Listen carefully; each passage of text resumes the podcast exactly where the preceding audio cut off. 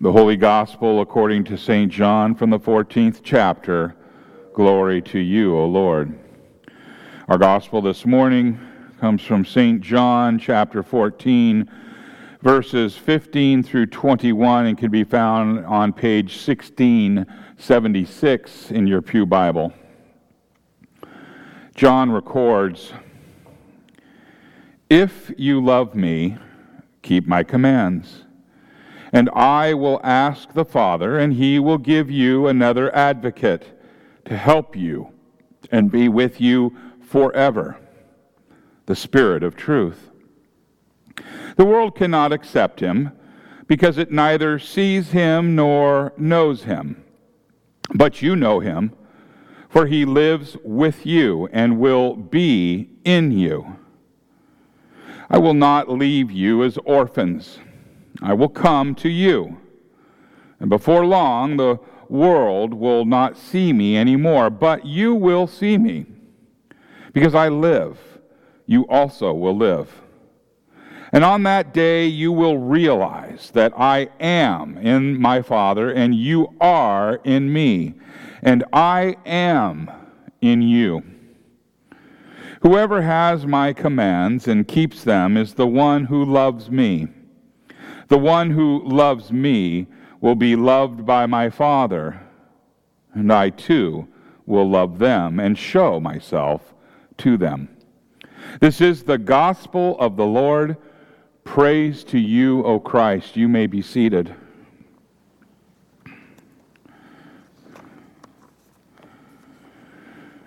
Please pray with me. May the words of my mouth and the meditation of all of our hearts be acceptable in thy sight, O Lord, our rock and our Redeemer. Amen. In the name of Jesus, amen. This is the sixth Sunday of Easter. Today's gospel follows right after last week's gospel. Jesus and his disciples are still in the upper room, and in a few hours they will leave the upper room and they will go to Gethsemane. And there, soldiers will arrest Jesus, and within the next twenty-four hours, Jesus will suffer, he will die, and he will be buried in a borrowed tomb. In the meantime, Jesus taught. Now, five chapters of the Gospel of John, well, they deal with the teachings that began in the upper room and continued until the soldiers arrested Jesus. Jesus knew that the events of the next few days would change everything forever. And although the disciples did not understand at the time, the Holy Spirit would bring these words back to their memories later. The Holy Spirit would use these words to prepare the disciples for the life, the life that they would lead after Jesus rose from the dead. So even though his next twenty-four hours held intense suffering and death, Jesus was already looking past those events. And today's gospel tells us that he taught about his ascension, he taught about the Holy Spirit's presence with his church, and the life that the disciples would lead down through the centuries. And he also spoke of the world's rejection of both he and the Holy Spirit. Jesus knew, he absolutely knew what awaited for him in Gethsemane. Jesus knew, he absolutely knew that the disciples could not get through the next few days alone. He knew that the despair that drove Judas to hang himself would attack them all. And Jesus knew that although they did not understand at the time, that they needed to hear that they were not alone. Jesus told them about another helper when he said, "I will ask the Father, and he will give you another helper to be with you forever, even the Spirit of truth." Now, a little Greek lesson. The word helper, while it is accurate as a translation as far as it goes, it does not do justice to the original Greek. The Greek word is paraclete, not parakeet, but paraclete. Now that I said that, you watch. Paraclete, and could just as easily be translated as, as we heard in our uh, scripture this morning, could be translated as advocate, intercessor, or comforter. A paraclete is a helper who helps the helpless, a helper who is called to be with us. And Jesus said that he would ask the Father to call his paraclete to, and send him to us. But this is, is it's not the first paraclete that God the Father has sent. Jesus said that this is another paraclete. Jesus himself is the first paraclete that the Father sent. He is the paraclete who came to save us from our sins by becoming a servant, a servant who sacrificed himself on a cross. And Jesus knew that he had to do this work alone and would not be with his disciples during his suffering and death. And as Jesus was about to fulfill his calling as the first paraclete, he asked the Father to send another to watch over his disciples. Jesus called this other paraclete the Spirit of Truth. That is another name for the Holy Spirit. And here we learn that the Holy Spirit watches over and guards disciples.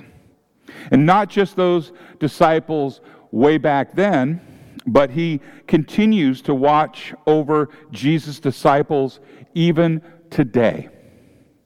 Jesus did not say this. He said, he did not say, "I will ask the Father, and he will give you another helper to be with you for a little while." He didn't say that. He said, "I will ask the Father, and he will give you another helper to be with you forever." The Holy Spirit, the eternal paraclete, is with us even today, right here, as we gather in this place and as we go about our business in the world. He is with us. Now, not everybody is excited about this paraclete. Jesus said, "The world cannot receive the Spirit of truth because it neither sees him nor knows him." And by nature, by nature, all people are born into this world as heathens. Even before we are born, we are all enemies of God. We truly have no desire to know God. And as long as we are part of the sinful world, we neither hear nor see this paraclete. It is as if he does not even exist at all. Jesus' disciples are the exact opposite of the world. For Jesus said, "You know him, for he dwells with you and will be in you." And it is here that we learn that the eternal paraclete is with us and is in us.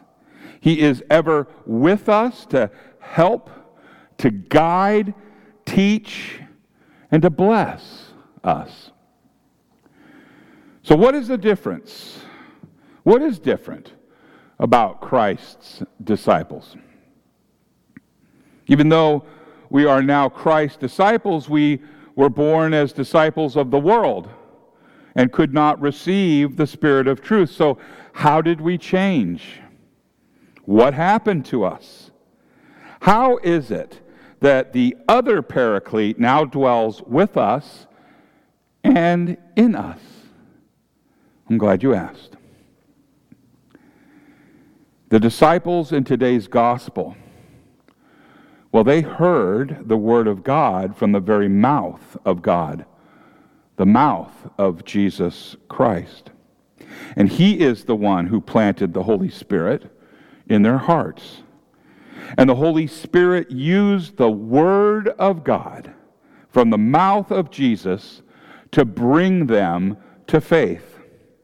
And their contact with the Holy Spirit came through Jesus in His visible presence. Now, our contact with the Holy Spirit also comes through Jesus as He comes to us in word and in sacrament. The Holy Spirit continues to use the word of God as we hear it and as God combines it with the water of baptism and the bread and the wine of the Lord's Supper. He comes to us. So we see that God, the Holy Spirit, uses the Word of God to plant faith. And that is a faith that trusts in the Word made flesh. That is the person of Jesus Christ. So we see that God the Son and God the Holy Spirit always work together. And Paul wrote to the Christians in Rome, in Rome, in Rome, in Romans ten seventeen, he said, faith comes from hearing, and hearing through the word of Christ. So we can see that these two paracletes work together in the life of Christ. The Son of God became human as He was conceived by the Holy Spirit. Matthew three sixteen says, when Jesus was baptized, immediately He went up from the water, and behold, the heavens were opened to Him, and He saw the Spirit of God descending like a dove and coming to rest on Him. The Holy Spirit even brought Simeon and Anna to the infant Jesus in the temple. The first paraclete, Jesus Christ Himself. Well, we know that He purchased and He won us from sin, death, and the power of the devil with His holy, precious blood and His innocent suffering and death. And He gives us the promise of life forever in heaven with His resurrection from the dead. The other paraclete, the Holy Spirit, offers this forgiveness, this life, and salvation to us through the gospel. And it is in this other paraclete who gives us the faith that believes and receives the gifts that the first paraclete won for us. Our faith is a gift, as Paul says, so that no one can boast. It's a gift. And as these two paracletes work together, they, well, they transform us from disciples of the world to disciples of Jesus Christ. And when the disciples of the world saw Jesus die on the cross, boy, were they happy. They celebrated. They said such things as they thought, hey, that's the end of that troublemaker. And they saw him no more. We who believe in Jesus Christ, well, we know better. As Jesus said in today's gospel, yet in a little while, the world will see me no more, but you will see me. The world can no longer see Jesus, for it is spiritually blind. We who have the other paraclete, the Holy Spirit, well, we know the real presence of Jesus, not only in the sacraments, but also in the rest, in the rest of his divine service, as well as in our day-to-day lives. We are not spiritual orphans, but Jesus is always with us. So today's gospel tells us, tells us of the blessings that we receive from the other, the other paraclete, the Holy Spirit. The Holy Spirit offers to us the blessings that Jesus bought for us with his suffering and his death and the resurrection. The Holy Spirit offers forgiveness. It offers life. He offers salvation to us through a faith in Jesus Christ. And through this faith, well, through this faith, God adopts us into his family, that we become brothers and sisters of Christ and children of our Heavenly Father. God is with us. God is with us in this life. And we know that after this life is over, he will take us to be with him in heaven forever. In the name of Jesus, amen.